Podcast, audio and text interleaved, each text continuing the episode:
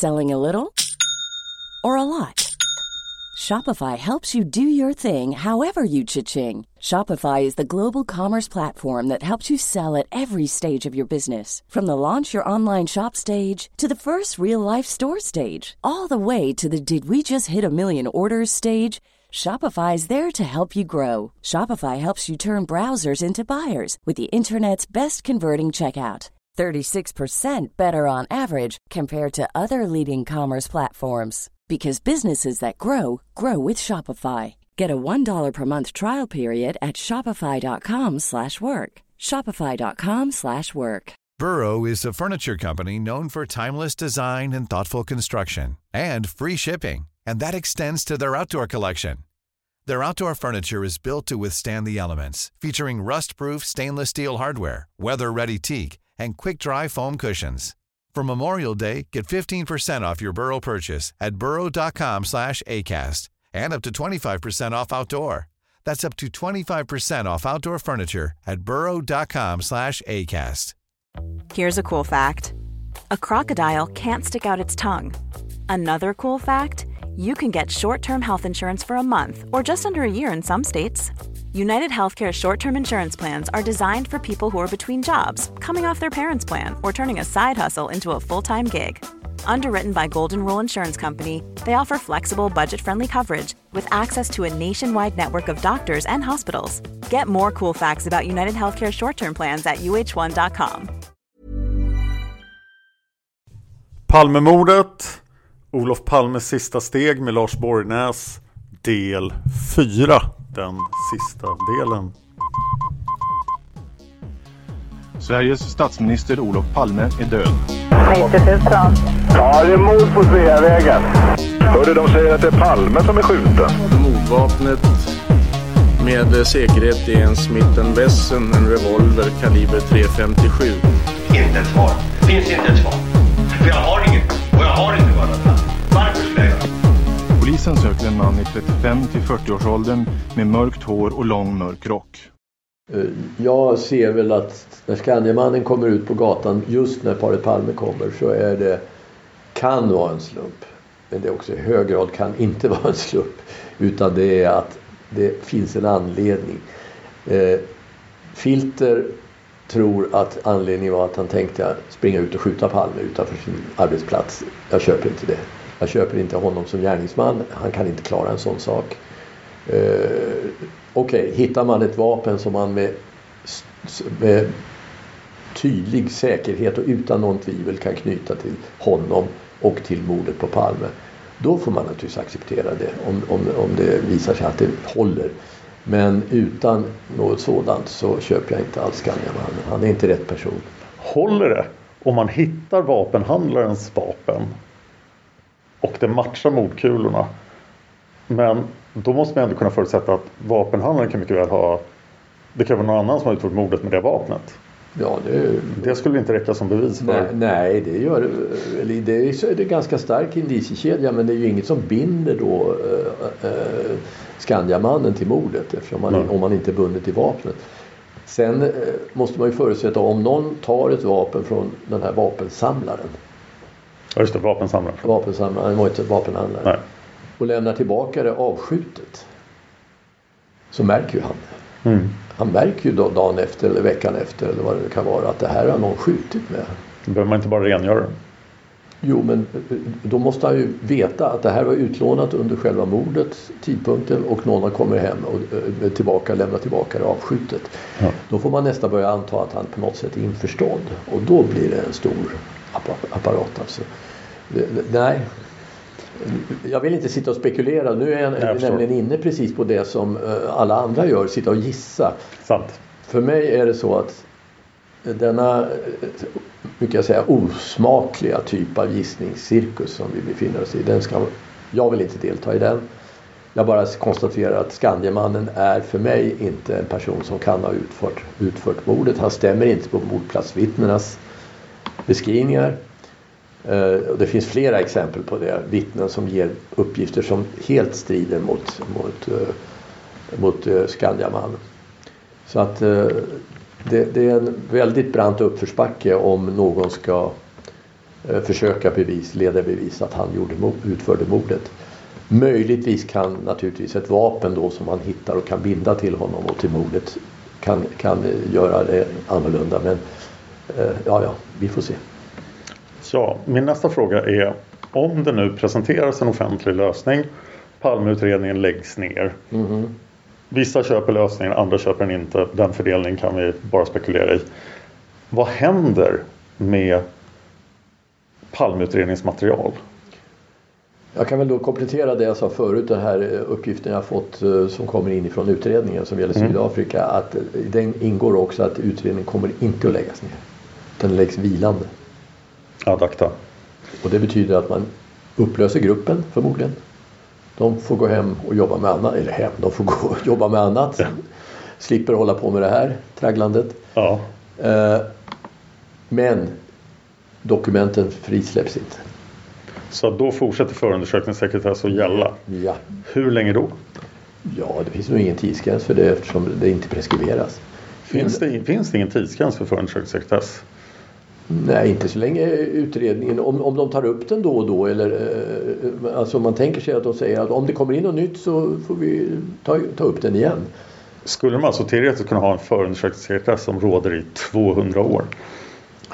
Nu frågar du eh, en sak jag kanske borde veta. Jag har inte varit intresserad av vad som händer om 200 år men kanske borde vara det. Nej men eh, om vi säger att det kommer i varje fall att vara att inte göra materialet tillgängligt för eh, kanske den här generationen av journalister som vi har nu och särskilt, ja. särskilt inte för mig. Jag förstår.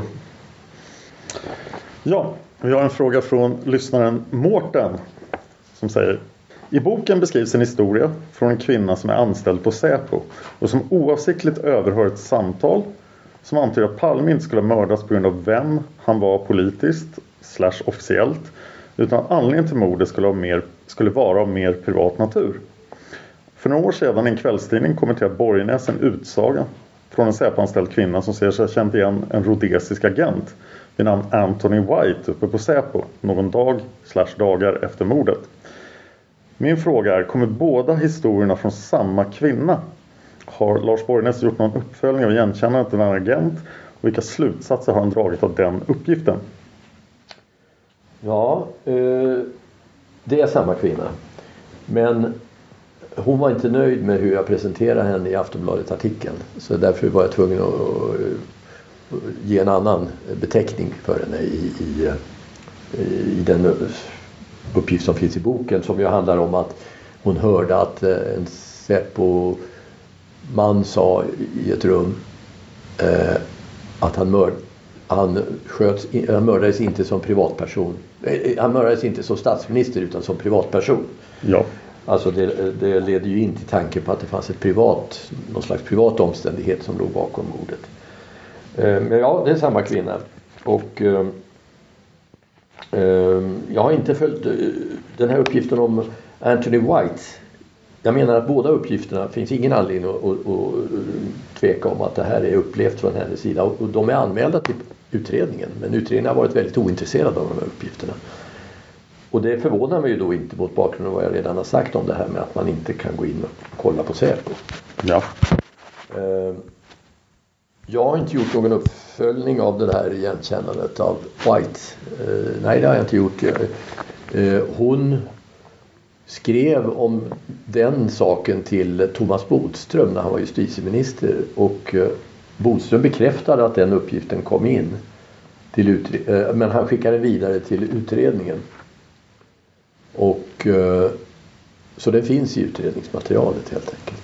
Och även den andra uppgiften att, att eh, Palme sköts som privatperson och inte som statsminister den har också förts in i, i Palmeutredningen. Det, hon har ju varit, den har hon hörts om i början men de gick aldrig vidare med henne och de har inte kontaktat henne nu sedan jag skrev den här artikeln. Här.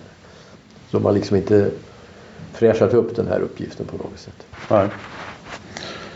Nästa fråga gäller, och den här uppkom under en diskussion på Palmevandringen faktiskt. Där belysningen på Tunnelgatan och i hörnet Luntmakargatan Tunnelgatan då är eh, Den är mycket sämre mm. 1986 än vad den är idag. Mm. Men det, fan, det kom fram uppgifter där om att lamporna var släckta i, på Tunnelgatan och på Luntmakargatan. Och att de sen var tända en halvtimme senare eller en x antal minuter senare och det kan man se då på bilder. Är Ja. det någonting du känner igen? Ja, jag har ju hört det nu senaste dagarna men jag har inte vetat om det förut. Jag tror jag har hört förut att just belysningen inne på eh, Tunnelgatan var släckt. Var det så att det berodde på att man hade de här barackerna där som man var tvungen att ta bort en lampa som annars hade hängt där, eller hur var det? Nu kanske jag blandar ihop det men jag har inte fäst någon stor vikt vid det för min egen del men att det var en mörk gata det är ju ingen tvekan om. Att det var väldigt mörkt på Tunnelgatan, kanske till och med mörkare än, än vanligt. Men om någon skulle ha stängt av ljuset just för mordets skull och sen satt på det igen. Ja, nej, det har jag ingen uppfattning om. Om det skulle varit möjligt ens. Så. Eh, Timmy Sjöberg säger Hej Lars, du skriver i boken om Olof Palmes försvunna anteckningsbok. Tror du att det finns någon chans att den kan ha dykt upp för utredningen efter Lisbets bortgång? Och tror du den i så fall kan ha innehållit något som har lett utredningen på rätt spår? Ja, man kan väl säga att, att det fanns en anteckningsbok som ibland kallas dagbok. Det är ju otvetydigt. Jag skriver om det också i, i, i den här boken. Eh, och det har Anders Kjellin bekräftat en gång i tiden och han var ju uppenbart irriterad på att den inte kom in i utredningen och han eh, lät ju förstå att det var familjen, alltså eh, sannolikt Lisbeth Palme som tog hand om den boken och inte släppte den till utredning vilket i sig är naturligtvis besynnerligt. Och han tyckte att det hade skada, eller varit till skada för utredningen. Självklart eftersom det kunde ha gett idéer om vilka kontakter Palme hade eller tänkte ha. Eller, eller kanske till och med om det här så kallade det här mötet som vi har talat om. Det kanske fanns en notering om det just. Det, det är ju inte omöjligt. Det, det är bara en spekulation. Men att, att den inte kom in i utredningen är otroligt eh, märkligt. Att man inte lät utredarna få den bo- anteckningsboken. Det tyder ju på att det fanns någon uppgift där som man inte ville att utredarna skulle ha. På annat sätt är det svårt att tolka det. Och då är väl svar på frågan att eh, fanns det något Fanns det något som skulle ha lett utredningen på rätt spår? Ja, kanske kunde ha varit till hjälp för utredningen. Eh, det är lika, man kan jämföra det med att eh, hans nycklar försvann ju. Olof Palmes nycklar till kassaskåpet på jobbet. Han hade alltid nyckelknippa på sig men de försvann på mordnatten efter vad jag har förstått. Och Eh, man fick bryta sig in så småningom i hans kassaskåp på, på, på eh, Rosenbad och, och då var det tomt. Så någon hade tömt innan. Och ehm, eh, det var ju också besynnerligt att eh, nyckelknippan skulle få fötter. Ja. Och uppenbarligen då används också. Ja, eller det kan ju ha funnits flera kopior, alltså flera Ja. nycklar. Men hans nycklar var inte tillgängliga när man skulle gå och öppna först. Och man kunde inte öppna hans kassaskåp först innan man fick bryta sig in. Ja. Eh, lyssnaren Anders frågar. I Borgnäs bok angående obduktionen nämns att Palme skulle ha spår av en mindre stroke. Vad jag minns tas detta inte upp i Gunnar Walls böcker utan därmed istället sett spår av en utläkt lungsjukdom som nog var tuberkulos från barndomen. Förutsatt att jag minns rätt varför denna skillnad.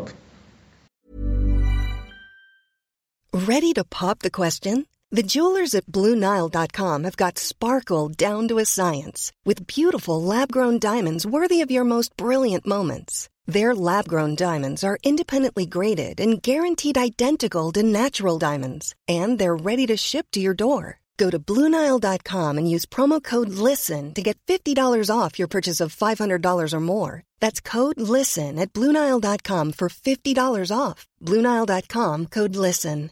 Hey, I'm Ryan Reynolds. At Mint Mobile, we like to do the opposite of what Big Wireless does. They charge you a lot, we charge you a little. So naturally, when they announced they'd be raising their prices due to inflation, we decided to deflate our prices due to not hating you.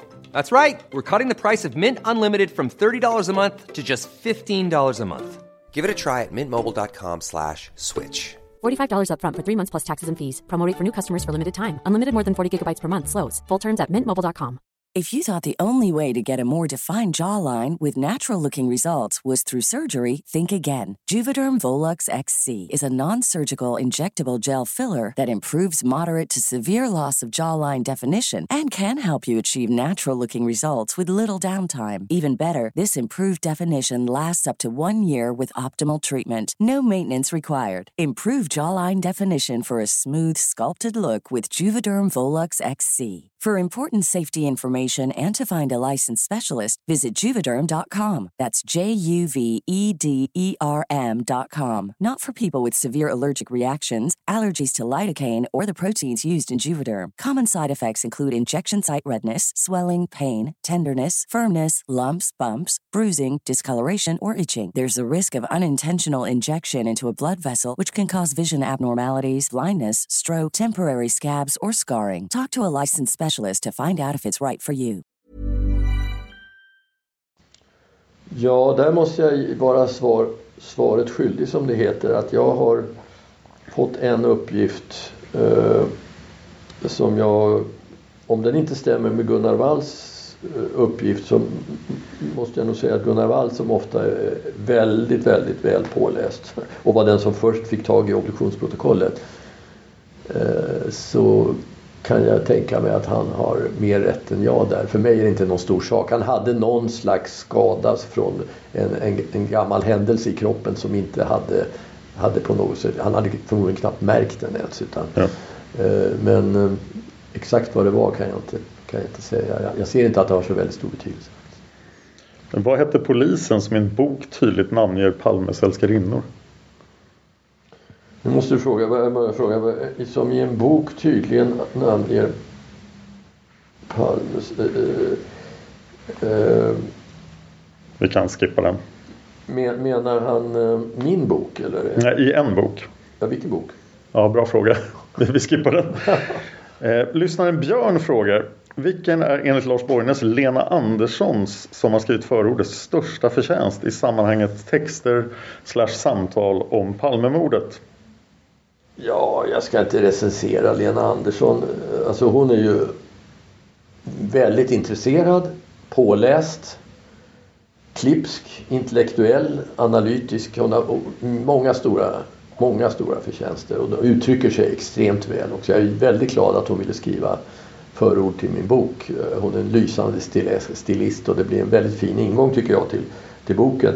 Men framförallt, eller framförallt, men också har hon ett öppet sinne. Vilket inte alla har faktiskt. Alltså hon, eh, hon gömmer sig inte för, för obehagliga tankar och möjliga samband. Och hon är också väldigt orädd att, att ge uttryck för obekväma åsikter i, i, eh, och slutsatser som, som kan vara Ja, som, som kanske inte alla vill uttrycka i, i, i svensk kontext så att säga. Hon, hon är fri i tanken och eh, en lysande intellektuell. Dessutom som sagt väldigt kunnig i det här ämnet. Det, det lät som många förtjänster. Mycket, många förtjänster måste jag säga och insiktsfull helt enkelt. Tack för det. Eh, Nästa fråga kommer från lyssnaren Niklas. Kan man verkligen lägga så stor vikt vid vittnenas uppgifter om tiden mellan skotten? Flera vittnen säger en sekund och några uppger längre. Men hur bra är de på att bedöma tiden exakt? Och hur exakt har utredarna frågat? Kan det inte lika gärna vara en halv sekund som beskrivs som en sekund? I så fall faller ju teorin att Lisbeth sköt först eftersom Olof borde ramla ihop på ungefär en halv sekund. För det första, det kan inte lika gärna vara en halv sekund som beskrivs som en sekund. Det, det, det, det, det är inte möjligt. Alltså en halv sekund kan det inte ha varit helt enkelt. Eh, och som jag sa förut, det är ju högst inom en halv sekund så ligger Palme på marken. Och det var absolut längre än en halv sekund, det var längre än en sekund som, som gick mellan skotten. Det, det, är ingen tvekan om det. Om man ser på vilka som har gett en siffra så att säga på. Det är ju riktigt att det är inte så många som ger en siffra men om man ser på vilka som har gett en siffra och vilka så, så är det fråga om två sekunder, två, tre i vissa fall. Någon säger någon sekund. Eh, men jag nämnde ju förut med Kerstin, eh, vittnet Kerstin som var den som faktiskt eh, kort efter mordet rekonstruerade för sig själv och för sin son hur hon upplevde skotten som, som hon då hade en ganska färsk upplevelse av och hon var inte störd av några synintryck. Det är ju svårt, tror jag, att, svårare att värdera en, en sån tids ett sånt tidsavstånd om man samtidigt tittar och ska söka med blicken och så vidare. Men se, hör man bara smällarna eh, så, så har man en större chans att, att bara kunna bedöma det. Och hon sa tre sekunder. Vittnet Lars, eh, som jag har talat med om den saken eftersom han också bara hörde uh, smällarna. Han, uh, han, uh, han såg ju väldigt lite ute på Sveavägen. Han säger två sekunder. Så någonstans där, två till tre sekunder. Eh, absolut inte en halv sekund. Det är helt, skulle jag utesluta helt och hållet. Ja. Lyssnaren Jonny frågar. Eh, han, han har precis samma fråga men sen avslutar han med Vet Lars om något vittne har reagerat mot den officiella beskrivningen av hur mordet gick till och påpekar att Olof föll först efter det andra skottet? Nej, jag tror faktiskt att ingen egentligen har hållit på att reflektera över det här när exakt eh, Olof Palme föll i förhållande till skotten. Därför att alltså, i efterhand i diskussioner och sånt där eller i, på något sätt protesterat mot någon beskrivning eller så. Därför att man, det har inte varit en eh, uppe till, uppe till diskussion alltså. Eh, ingen har sett betydelsen av det förut heller. Nej, det, det kan jag hålla med om. Och eftersom det är först när man ser den stora betydelsen av det som jag gör då i boken här som man går in och granskar det och ser vad sa de egentligen. Eh, och alldeles oavsett, just det är också viktigt, de säger vad de säger oavsett betydelsen av vad de säger. De säger alltså bara för vad de faktiskt såg. Mm. De vet inte själva vad det innebär. För så tänker de inte. Men det är först när man börjar tolka det, så vad innebär det, som man förstår att det har stor betydelse för skottföljden. Lyssnaren Mia frågar, skulle inte ett proffs använt ljuddämpare i den miljön? Det går inte att ha ljuddämpare på revolver för det första. Eh, eftersom ljudet går mycket ut genom trumman på en revolver. En ljuddämpare har man på pistol. Och vi vet ju att vapnet var en revolver. Eh, pistol har ju nackdelen att den lämnar efter sig eh, spår, hylsor. Det kan man visserligen ha hylsfångare och sånt där men då kan man inte samtidigt ha en ljuddämpare. Så att, jag skulle säga att eh, man väljer en revolver av något skäl. Och här vet vi att de också valde, gärningsmannen valde en ammunition som uh, går genom, som det ju känt, skottsäkra västar och så vidare. Och, och bildörrar. bildörrar. Om, om de tänk, han tänker sig att de ska sätta sig i en taxi, vilket var en möjlighet. Eller en skottsäker väst. Jag kan väl parentetiskt säga att det, det, det, det, är ju en tanke att orsaken till att gärningsmannen lyfter upp vapnet mellan första och andra skottet 25 centimeter och sätter det så högt upp i Palmes rygg och riktat neråt kan vara, kan vara att han tänkte sig möjligheten att Palme hade en skottsäker väst och ville vara säker på att skjuta ovanför den övre kanten på den. Det är en möjlighet. Eh, och då har han alltså en en, en ammunition som i och för sig bryter genom en skottsäker väst. Men om det är en skottsäker väst och han hade skjutit med, med den ammunitionen så hade han inte varit säker på att döda Palme. Han hade skadat honom, absolut. Men det hade inte med säkerhet varit dödande. Och jag tänker mig att han ville vara säker på att, att, att det var ett dödande skott. Och det mm. tyder ju också hans reaktion på att han direkt efter skottet han väntar inte ens och ser om han behöver skjuta ett skott till. Han bara hölstrar eller för undan vapnet och beger sig därifrån. Han vet att det är dödande. Han vet att skjuter man där så är det saken klar. Ja. Och det vet inte alla människor. Särskilt inte amatörer. Och inte alla försäkringstjänstemän. Eh, lyssnaren Putte säger Bland många intressanta uppgifter och teser i Lars bok väljer en om makarna Palme och Västerlånggatan 31.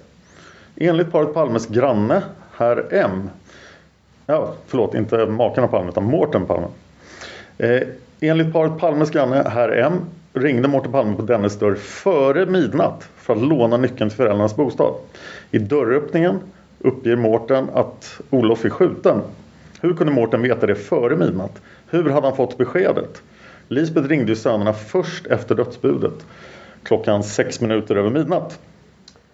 Ja, jag skriver ju om den här eh, besynliga, måste man säga, mm, resan som Mårten Palme och hans flickvän gör eh, efter att ha fått, som de säger, fått beskedet då hos, i hennes lägenhet i Vasastan och sen kör eh, tar taxi, rusar ner, tar en taxi, inte till sjukhuset då där Lisbeth Palme ringde ifrån.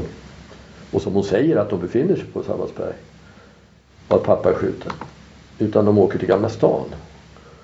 Och försöker komma in i, i föräldrarnas bostad där. Och när det inte svarar någon i bostaden, de måste förstå att det, det, det är tomt. Så uh, går de ner och knackar på grannen under. Och säger att de vill ha nyckeln som de förvarar som extra nyckel. Det här är ju en besynlig händelse som naturligtvis kan ha en, en, en förklaring som, som, inte, som är väldigt odramatisk, att det var ett misstag och så vidare. Men det är lite svårt att förstå varför de till varje pris ska in i lägenheten om den är tom. Och de vet att föräldrarna, åtminstone pappan, ligger och är skjuten på Sabbatsbergs sjukhus. Varför ska de då in i lägenheten när det inte finns någon där? Det är lite svårt att förstå. Eh, men det kan ju ha varit förvirring och sådana saker. Men poängen som du har i frågan är att sköterskan Eh, på Sabbatsbergs sjukhus som satt med Lisbeth Palme när hon ringde till sönerna Joakim och Mårten. Hon säger att det skedde efter midnatt i samband med nära när dödsbudet kom, alltså efter midnatt. Men grannen under Palme på Västerlånggatan där Mårten och hans flickvän knackar på säger att de kom före midnatt. dit. Och då säger jag så här, med tanke på att de uppger så saker som, som leder till väldigt stora frågor så borde ju utredarna kolla det här helt enkelt. Alltså försöka granska den här händelsen och se vad är det egentligen som gäller. Men det har de inte gjort. Den här lustigt nog, eller man ska säga, så i flickvännens förhör så finns det ett lucka mellan det att de lämnar paret Palme vid biografen Grand och börjar gå eh, åt skilda håll och att de åker till sjukhuset. För det finns in, den timmen däremellan finns överhuvudtaget inte nämnd. Det finns ingenting i hennes vittnesmål som säger att de åkte till Gamla stan, men det gjorde de. Och det har ju också Mårten Palme berättat om. Att det gjorde de. Även om han menar att det skedde för att han missförstod att eh, han trodde pappa låg på sjukhus och, och eh, var beskjuten men mamma var hemma och då valde han att åka till mamma. Okej, okay, eh, men min poäng är bara att eftersom det finns den här om det är så att båda tidsuppgifterna stämmer att de knackar på hos grannen klockan före midnatt och att samtalet mellan Lisbeth Palme och Mårten ägde rum efter midnatt. Då måste faktiskt samtalet ha tagits emot i Västerlånggatans i lägenheten. Tvärt emot vad Mårten uppger. Eh, eh, flickvännen har inte sagt någonting om det. Hon har inte sagt var samtalet kom. Hon har inte sagt någonting om detta. Eh, men Mårten har sagt att det kom hos flickvännen i Gamla stan. Men om de här uppgifterna stämmer återigen. Hos flickvännen, hon bor väl vid? Vid Barnadydsplan. Ja just det. Ja, just det. Ja. Men om de här uppgifterna stämmer eh, så måste samtalet ha kommit till Västerlånggatan och då uppstår ju frågan varför, hur visste Lisbeth Palme att de i så fall var på Västerlånggatan? Eh, eftersom ingenting har sagts att, att det var bestämt att de skulle ses där. Och, och då är det naturligtvis, men, men nu bara jag spekulerar därför att vi vet inte om de här uppgifterna stämmer. Jag säger bara att polisen borde utreda det för det leder, det kan leda lite framåt om, om man eh, utrönar hur, hur, eh, hur det verkligen stod till. Men det har man inte gjort. Så. Lyssnaren Per frågar, och det här har vi varit uppe lite, men hur vet Borgnäs att Skandiamannen var högerhänt? Det har vi pratat om kanske. Jag vet är ju att ta i därför att det är bara en, en, slutsats jag drar av dels vad jag har sett något foto, eller ett par foton är det faktiskt när han sitter och med sina med tidningar eller papper. Och jag kan inte exakt säga nu var, men, men det finns ju bilder på honom där han som jag uppfattar det arbetar med höger hand. Men framförallt att han har sin handledsväska på, i vänster hand. Och eh, det, gör, det har man när man är högerhänt eftersom man vill komma åt saker och ting i handledsväskan med mm. sin främsta hand. Så att säga. Så att eh, en, högerhand, en högerhänt person har handledsväskan som jag föreställer mig i, i vänster hand. Men det är ju lätt att ta reda på naturligtvis. Det Inte, om inte annat så hans förra fru vet väl om han var högerbenäsen. Eh, Per har en fråga till. I, I boken för du ett resonemang kring att Skandiamannen kan vara den som sprang upp för trapporna men att gärningsmannen var någon annan. Varför återvänder då Skandiamannen dels till brottsplatsen och dels till Skandia? Borde han inte bara försöka ta sig hem i det uppskrämda läget? Jo, det tycker man i vilket fall. Om man var gärningsman tycker jag i högsta grad han skulle ta sig hem genast. För att eh, det finns väl få mördare som skjuter ihjäl en person utanför sin arbetsplats, springer iväg ett tag och sen går tillbaka till platsen, till området med risk att folk som står och har sett mordet känner igen honom och pekar ut honom. Till exempel Lisbeth Palme då som ur hans synpunkt kan ha sett honom givetvis. Och eh, det var ju hög risk för honom i så fall att bege sig till, till området kring mordplatsen. Framförallt att dyka upp i tidningarna dagen efter och att framträda i Rapport. Det var ju oerhört hög risk att, att någon av vittnena, något av vittnena skulle säga att det, han, det var ju han som sköt. Uh, han kunde ju inte veta hur väl vittnena hade observerat det. Alla vittnen fanns ju inte ens framme dagen efter uh, då han redan då gick ut i, i tidningarna och, och, och, exponerade sig. Så att, men om man däremot var där i ett annat syfte han bara råkade vara där eller var där i samband med någon sån här övervakningsoperation. Så då hade han ju möjligtvis anledning att eftersom han visste att det skulle komma fram att han hade stämplat ut och sen försvunnit. Att man skulle undersöka vart han hade tagit vägen. Och då kan det ha funnits anledning för honom att, att uh, komma och redovisa så att säga var, var han var någonstans efteråt. Uh, då var det inte så stor risk med honom. Han kanske då hade säkrat att det inte fanns någonting som i så fall gick att spåra till hans eventuella eh, övervakningsverksamhet och sådär. Så att då, då, då, förstår jag det psykologiskt att han kunde tycka det var okej okay att gå tillbaka till sin arbetsplats. Eh, dessutom skulle han ju då ringa till, eh, vad jag förstår, till sin fru och säga att han var på väg hem men hade missat tunnelbanan. Och, och då hade han ju ett legitimt skäl att göra det också. Kan man tänka sig att han vill synas i media för att skydda sig själv? Han kanske upplever en hotbild mot sig själv. Ja, det kan man ju säga. Sen eh, kan jag väl hålla med om att han om han var så nära mordet på statsministern och var en person som enligt eh, då Filter beskrivs som en, har stort självhävdelsebehov så kan han ju ha känt att det var ju snopet att han var så nära och sen är det ingen som vet om att han finns. Och och att han då kände ett, någon slags lust att ändå göra sig lite märkvärdigare. Och, eh, och då tog risken att hitta på en historia.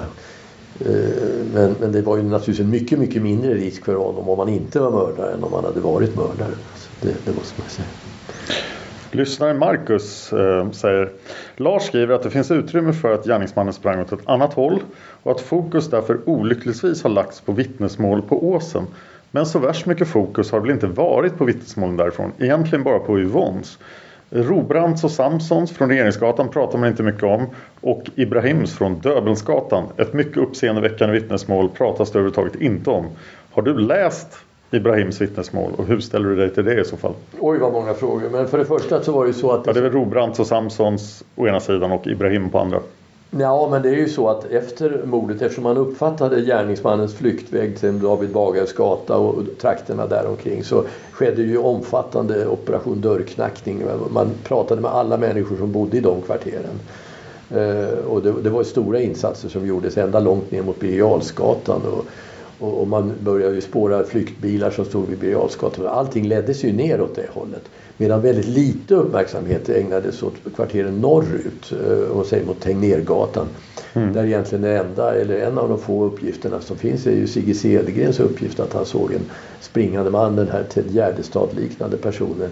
Och sånt trodde man väl då inte hade någon betydelse. Ja, som sen blir Svartenbrandt, som sen blir, eller lik Svartenbrandt och sen blir Christer Pettersson. Kärt, kärt barn har många namn, va? men det, det, var ju någonting man inte la så stor vikt vid för det antogs ju inte ha med saken att göra då. Mm. Eh, och det hade varit helt annorlunda om man hade tänkt sig att han kan ha sprungit norrut på Luntmakargatan. Då hade man naturligtvis, och han inte sprang upp för trapporna om man tänker sig det. Då hade man gjort naturligtvis operation dörrknackning längs Luntmakargatan. Hela den vägen. Va? Så det är klart att det hade varit ett helt annat, en helt annat perspektiv på mordet om man hade ifrågasatt detta med, med att gärningsmannen sprang upp för trapporna. Men då var det ju det som att eh, Lars, vittnet Lars hade, det var ju han som egentligen förde upp eh, gärningsmannen upp på, åsen för att det, det fanns inget annat vittne som med någon säkerhet såg att gärningsmannen sprang upp där. Det var ju den här taxichauffören Hans J som påstod sig ha sett detta. Men ja, han hade ju inte upphörlig uppmärksamhet in mot gränden. Han höll på med sin radio och säkert tittade också på själva mordplatsen. Så att, eh, han kan inte vara säker på att det var samma person som sprang upp för trapporna som, som, eh, som flydde in från mordplatsen. Det, det tror jag inte. Han hade ju annat att syssla med. Eh, har du något att säga om Robrants och Samsons? Kommer du ihåg vittnesmålet? Ja, alltså om det inte är han som är... Som är på Regeringsgatan. Ja, och Regeringsgatan är ju bara i så fall intressant ur, ur Skandiamannens synpunkt. Att, mm. och, och, jag tror det var Skand jag tror det kan ha varit viss säkerhet alltså Skandiamannen som sprang David Bagar och Regeringsgatan och så vidare. Men som jag säger, det är inte gärningsmannen i så fall. Ibrahims vittnesmål? Ja, var det Gunnarsson då? Ja. Eh, som, det... som, eh, och han var ju kanske där uppe i krokarna och jag, återigen om jag återgår till det här med att det skulle har varit, man, det var, gick på stan så att säga uppgiften om att Palme var ute på, på och skulle träffa Sovjetagenter eller något annat den här natten. Eh, att det fann, hade spritt sig från Säkerhetspolisen till exempel. Eh, så kan ju Gunnarsson mycket väl ha varit intresserad av detta om man tänkte sig också att någonting kommer att ske här med Palme. Det är någon som kommer att, om inte mörda honom så kanske kommer att haffa honom eller inte vet jag. Eh, någon, jag kan även sätta in den här piketen där uppe i ett sådant sammanhang att de var också varslade om att Palme, det ska hända något med Palme här nere, här nere i kvarteren och eh, kanske inte mordet då men att det, var, det var en sån anledning till att de var där. Eh, och eh, sen hände plötsligt mordet. De kan ha varit omedvetna om det naturligtvis innan och sen upptäcker de det och får springa efter en förmodad gärningsman. Och eh, det, det, kan ju vara att det kom som en chock även för dem att det var det, var det som det plötsligt blev.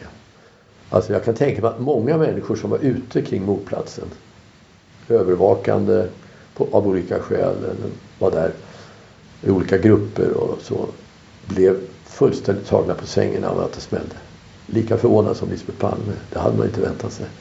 Och ingen visste vem det var som gjorde det. Och det tror jag är ytterst liten grupp som vet vilken, vem det var som sköt. Eh, lyssnaren Ken har en fråga. Varför har Palmes privatliv helt bortsetts utredningsmässigt även från journalister slash privatspanare? Ja, det är ju så att i utlandet har det skrivits mycket mer om, eller mycket mer, men det har skrivits mer om det i, i uh, offentligt, alltså i tidningar och så vidare. Bland annat hans påstådda romans med Emma, om vi säger.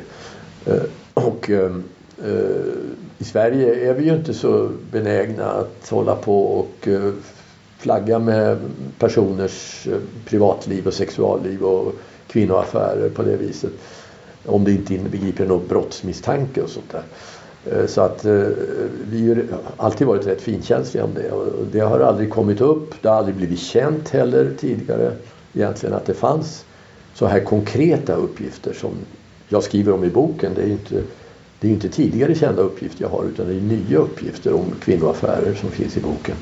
Som kom in tidigt i, eh, i mordutredningen eh, eh, och som handlade om att det var som det uttrycktes, Palme hade ett vidlyftigt privatliv. Och han tillät sig snedsprång. Det var de uppgifterna som kom in väldigt kort efter mordet.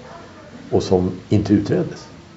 Och det har ju kommission, eh, flera kommissioner eh, anmärkt på att detta som alltid ligger högt upp i en mordutredning med en okänd gärningsman. Privatlivet utreddes inte eller utreddes oerhört dåligt och dokumenterades väldigt dåligt. Märkligt nog. Men det var som man utgick från att nej det kan inte finnas någon privat komponent på något sätt i det här utan det Eftersom Palme var en så oerhört politisk människa så var han liksom inte ens någon privatperson. Känns det som att man, man tänkte så. Han har inget privatliv, det kan inte ha någon betydelse. Eh, och det var naturligtvis en felsyn. Ja, Ken har en till fråga och jag tror jag måste omformulera den. Vi tar den i dess andra version här. Ja, det är fyra namngiva personer. En är Palme. Alla är män. De är älskare. Och det är ett homosexmord med utpressning. Ja, vem säger det? Eh, lyssnaren Ken. Jaha, det är ju intressant om man har sådana uppgifter. Det har inte jag. Det är ingenting du känner igen? Nej, nej, nej. Att de, de, de, eh, de eh, snedsprång som det talas om i tipsen till polisutredningen. Det handlar om kvinnor så vitt jag förstår. Mm. Och nu säger jag inte så här. Jag säger inte att han hade kvinnoaffärer vid sidan Jag säger att det kom in uppgifter om det ja. till utredningen. Och att det borde ha utretts. Men att det inte gjorde det. Och de uppgifterna har kommit från andra håll också. Lyssnare Simon har en fråga till dig. Vad får dig att tro att gärningsmannens signalement måste överstämma med hur Lisbeth Palme beskrev mördarens utseende efter att ha sett Christer Pettersson på video? Boken i övrigt går ut på att ifrågasätta allt väsentligt i Lisbeths utsagor om gärningsmannen, mordet och mordkvällen. Så varför inte ifrågasätta även dessa uppgifter som du i boken alltså menar talar för Skandiamannens oskuld? Ja, det är sant att jag ifrågasätter Lisbeth Palmes utsagor om vad som hände på mordplatsen. Det är faktiskt det som är en kärna i boken. Att, att det, det, jag finner att det finns skäl att ifrågasätta det. Men vad jag säger är, kan säga om det här är att jag tror inte att gärningsmannen måste likna Christer Pettersson även om det ofta sagts det att är det inte Christer Pettersson måste vara hans dubbelgångare och så vidare. Jag, jag, tror inte att det behöver vara så. Sån tilltro har inte jag haft till hennes ut, eh, beskrivning av gärningsmannen. Men vad som är klart är att om den rätta gärningsmannen skulle visa sig vara till exempel Skandiamannen som är totalt olik Christer Pettersson.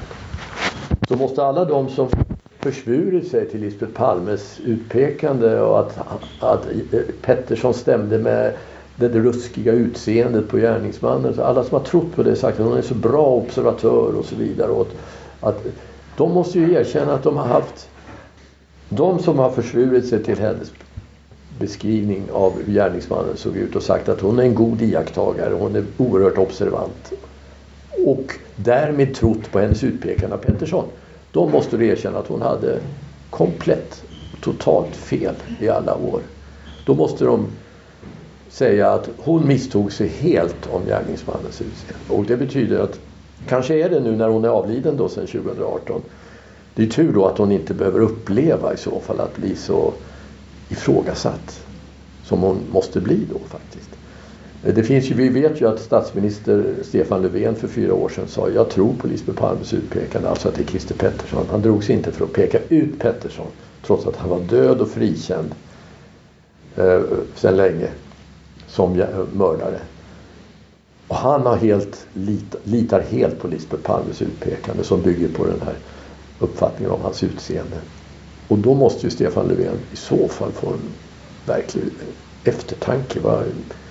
Det, det var väl helt fel att tro på henne. Och likadant Ingvar Carlsson har ju sagt det. Hon hade så väldigt god iakttagelseförmåga. Därför tror jag på henne och tror att det är Christer Pettersson. Om det är Skandiamannen. Hur god var hennes iakttagelseförmåga då? En eh, tänkvärd fråga. Eh, jag har en fråga från lyssnaren Henry. Han säger polisen eller Säpo förklarar bort walkie-talkie-observationer som samtida knarkspaningar. Då borde väl sekretessen av dessa släppts för länge sedan. Hur tänker du om det?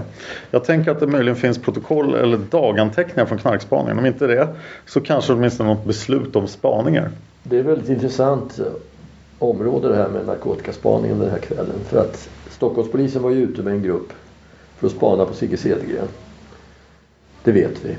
Mm ett antal personer satt och bevakade Oxen och hans lägenhet på Tegnérgatan under ett kvinnligt befäl. Sen packade de ihop runt tio tiden av någon anledning och försvann just en kort stund eller man säger någon timme innan mordet skedde i samma område.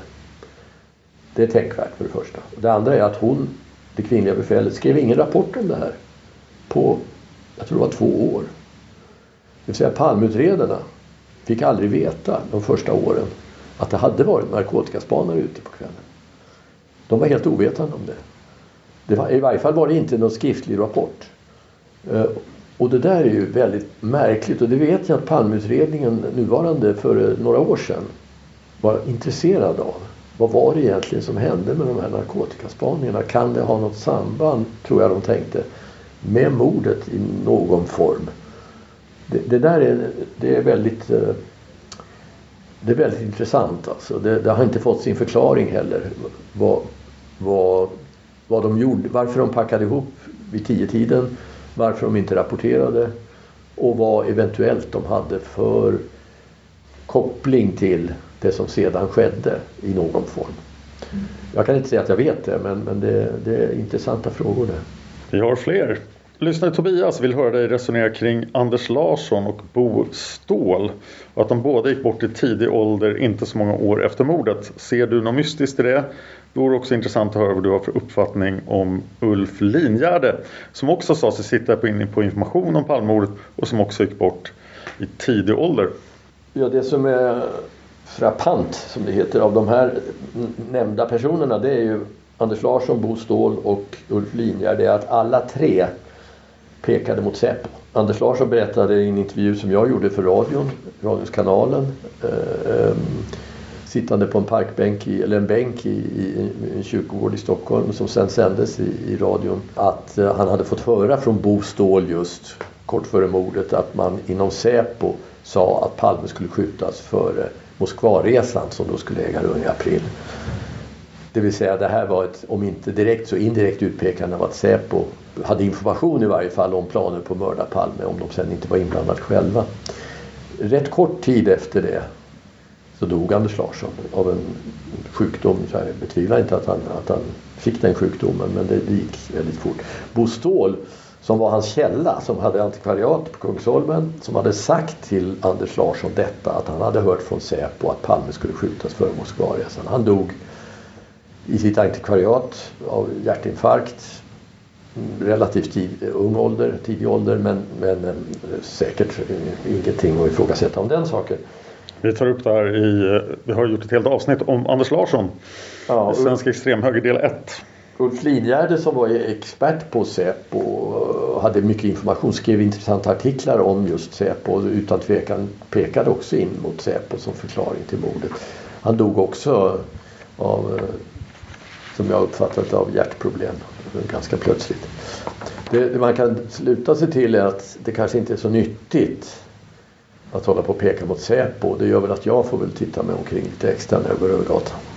Vi har en fråga från lyssnaren Morse P. Efter att ha sträckläst Lars Borgners senaste bok där Arne Iruells högintressanta anteckningar tas upp har jag följande fråga. Om det dyker upp en visselblåsare inom Säpo som läcker väsentliga delar av den hemligstämplade, det hemligstämplade Palmmaterialet till allmänheten. Vad skulle det ha för tänkbara juridiska följder? Vad jag förstår kan den personen inte räkna med meddelarskydd på grund av tystnadsplikten och gällande sekretess. Ett sådant ärende måste då tas upp i domstol och förhandlas. 34 år efter det begav sig borde argumenten för rikets säkerhet alternativt främmande makt ju ha försvagats avsevärt och förmildra påföljden av en sådan historiskt angelägen insats. Ja, återigen, det är viktigt att komma ihåg att Säpo idag är inte Säpo för på 80-talet. Säpo idag är ju som sagt de som skyddar oss mot terrorister. Säpo på 80-talet var i, det fanns en våldsam spänning mot Olof Palme och statsledningen. Man misstänkte honom för, för eh, att vara ett fara för, för landet och så vidare. Och man, man spionerade eller observerade honom i hemlighet och så vidare och betraktade honom som potentiell landsförrädare. Det är ett helt annat Säpo som man hade då. Däremot så kan jag tänka mig att, och jag, jag, är rätt övertygad om att även idag är det väldigt svårt, om inte omöjligt, att eh, få fram ifall Säpo var inblandat på den tiden i mordet. Eh, därför att det skulle ha så dramatiska konsekvenser. Det som Holmér sa, det skulle skaka Sverige i dess grundvalar, verkligen. Och fortfarande idag. Eh, det skulle ju riva upp oerhörda sår. Speciellt om det kommer fram att man har anat detta eller vetat detta i alla år men hemlighållit det och inte vågat ge sig på det. Det, skulle, det är så många personer som skulle falla ner i farstun eller ner i källaren eh, så att det, det, går nästan inte att föreställa sig. Däremot så är det så att rikets säkerhet som ju är den sköld som Säpo har mot omvärlden som också Arne Irwell skriver om att under, bakom den kan man gömma sig eh, och gömma nästan vad som helst.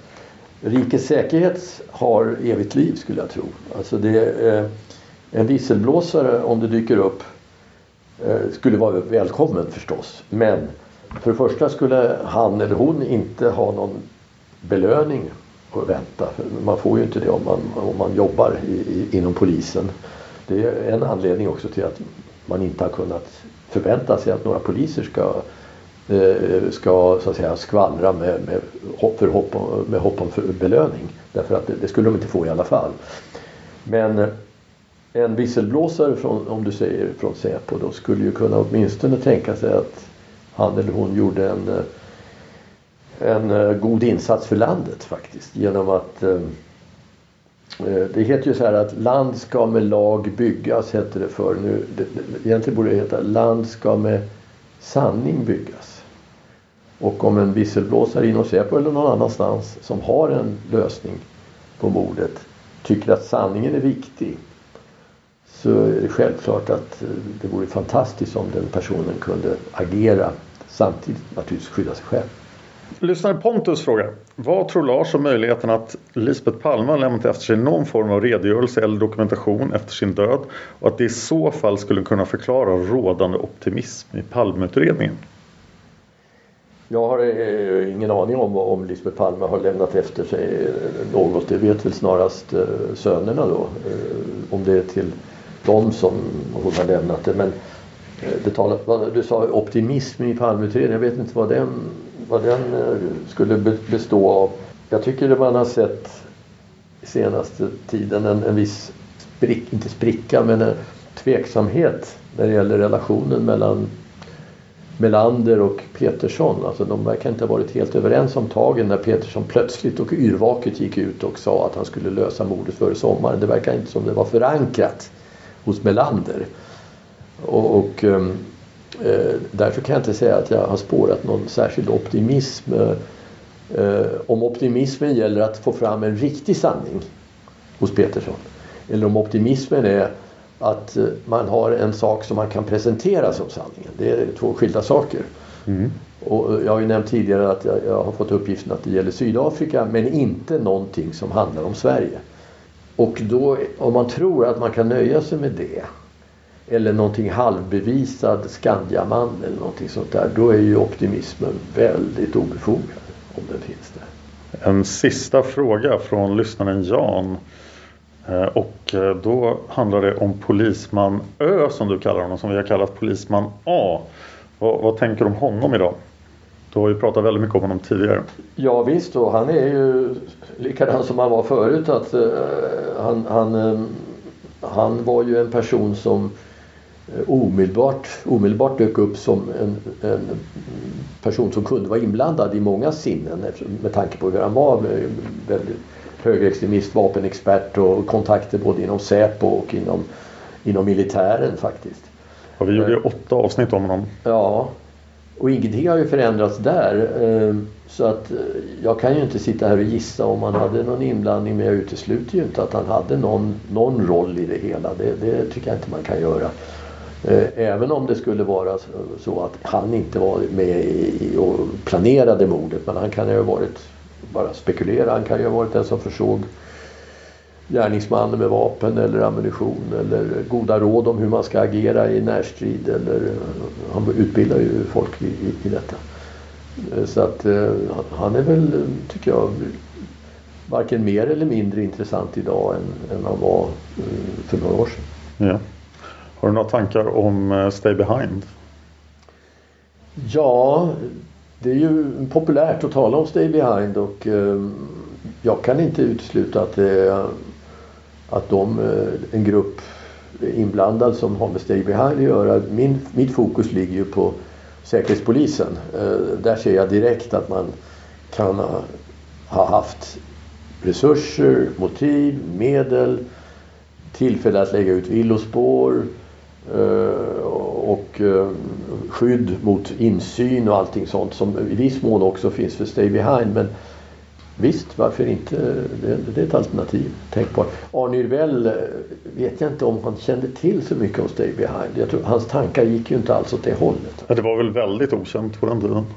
Ja, om det var okänt för honom vet jag ju inte. För han var ju ändå en, en erfaren polis och kanske kände till detta då. Men Eh, han nämner det ju inte i sina eh, anteckningar. Men eh, visst, det, det, jag utesluter inte det. det. Vet man någonting om hur relationen mellan Säkerhetspolisen och Stay Behind skulle se ut?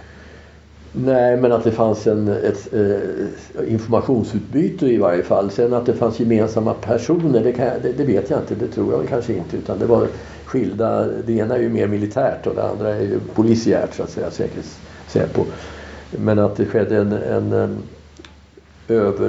flyttning av information från det ena till det andra, det är tänkbart. Och det kan också ha funnits en gråzon mellan det militära och Säpo som utgjordes just av typ det som har sagts av Arla Gryning och, och Stay Behind och sådana saker. Och, och där, det är också en intressant sfär att titta i, självklart.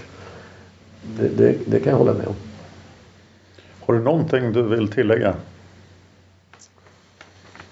Nej, jag tycker vi har fyllt det hela nu. Så att, eh, men däremot om du vid något annat tillfälle vill, eller lyssnarna vill ställa fler frågor så har jag inget emot att sitta här och prata med dig.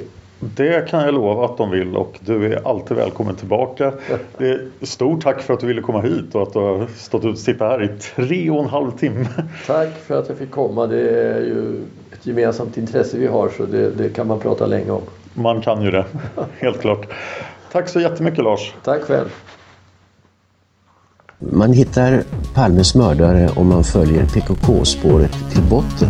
För att ända sedan Julius Caesars tid har det aldrig hört talas om ett mord på en framstående politiker som inte haft politiska skäl. Polisens och åklagarens teori var att han ensam hade skjutit Olof Palme. Och det ledde också till rättegång. Men han frikändes i hovrätten.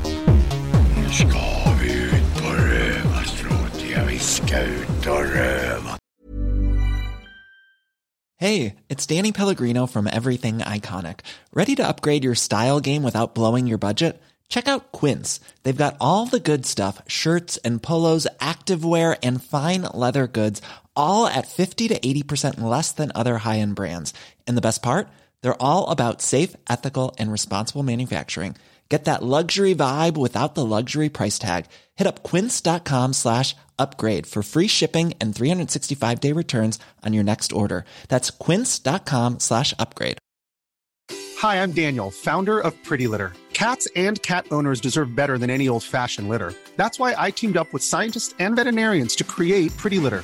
Its innovative crystal formula has superior odor control and weighs up to 80% less than clay litter. Pretty Litter even monitors health by changing colors to help detect early signs of potential illness. It's the world's smartest kitty litter.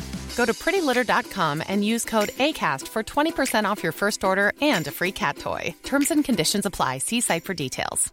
Normally, being a little extra might be a bit much, but not when it comes to healthcare. That's why United Healthcare's Health Protector Guard fixed indemnity insurance plans, underwritten by Golden Rule Insurance Company, supplement your primary plan so you manage out of pocket costs. Learn more at uh1.com.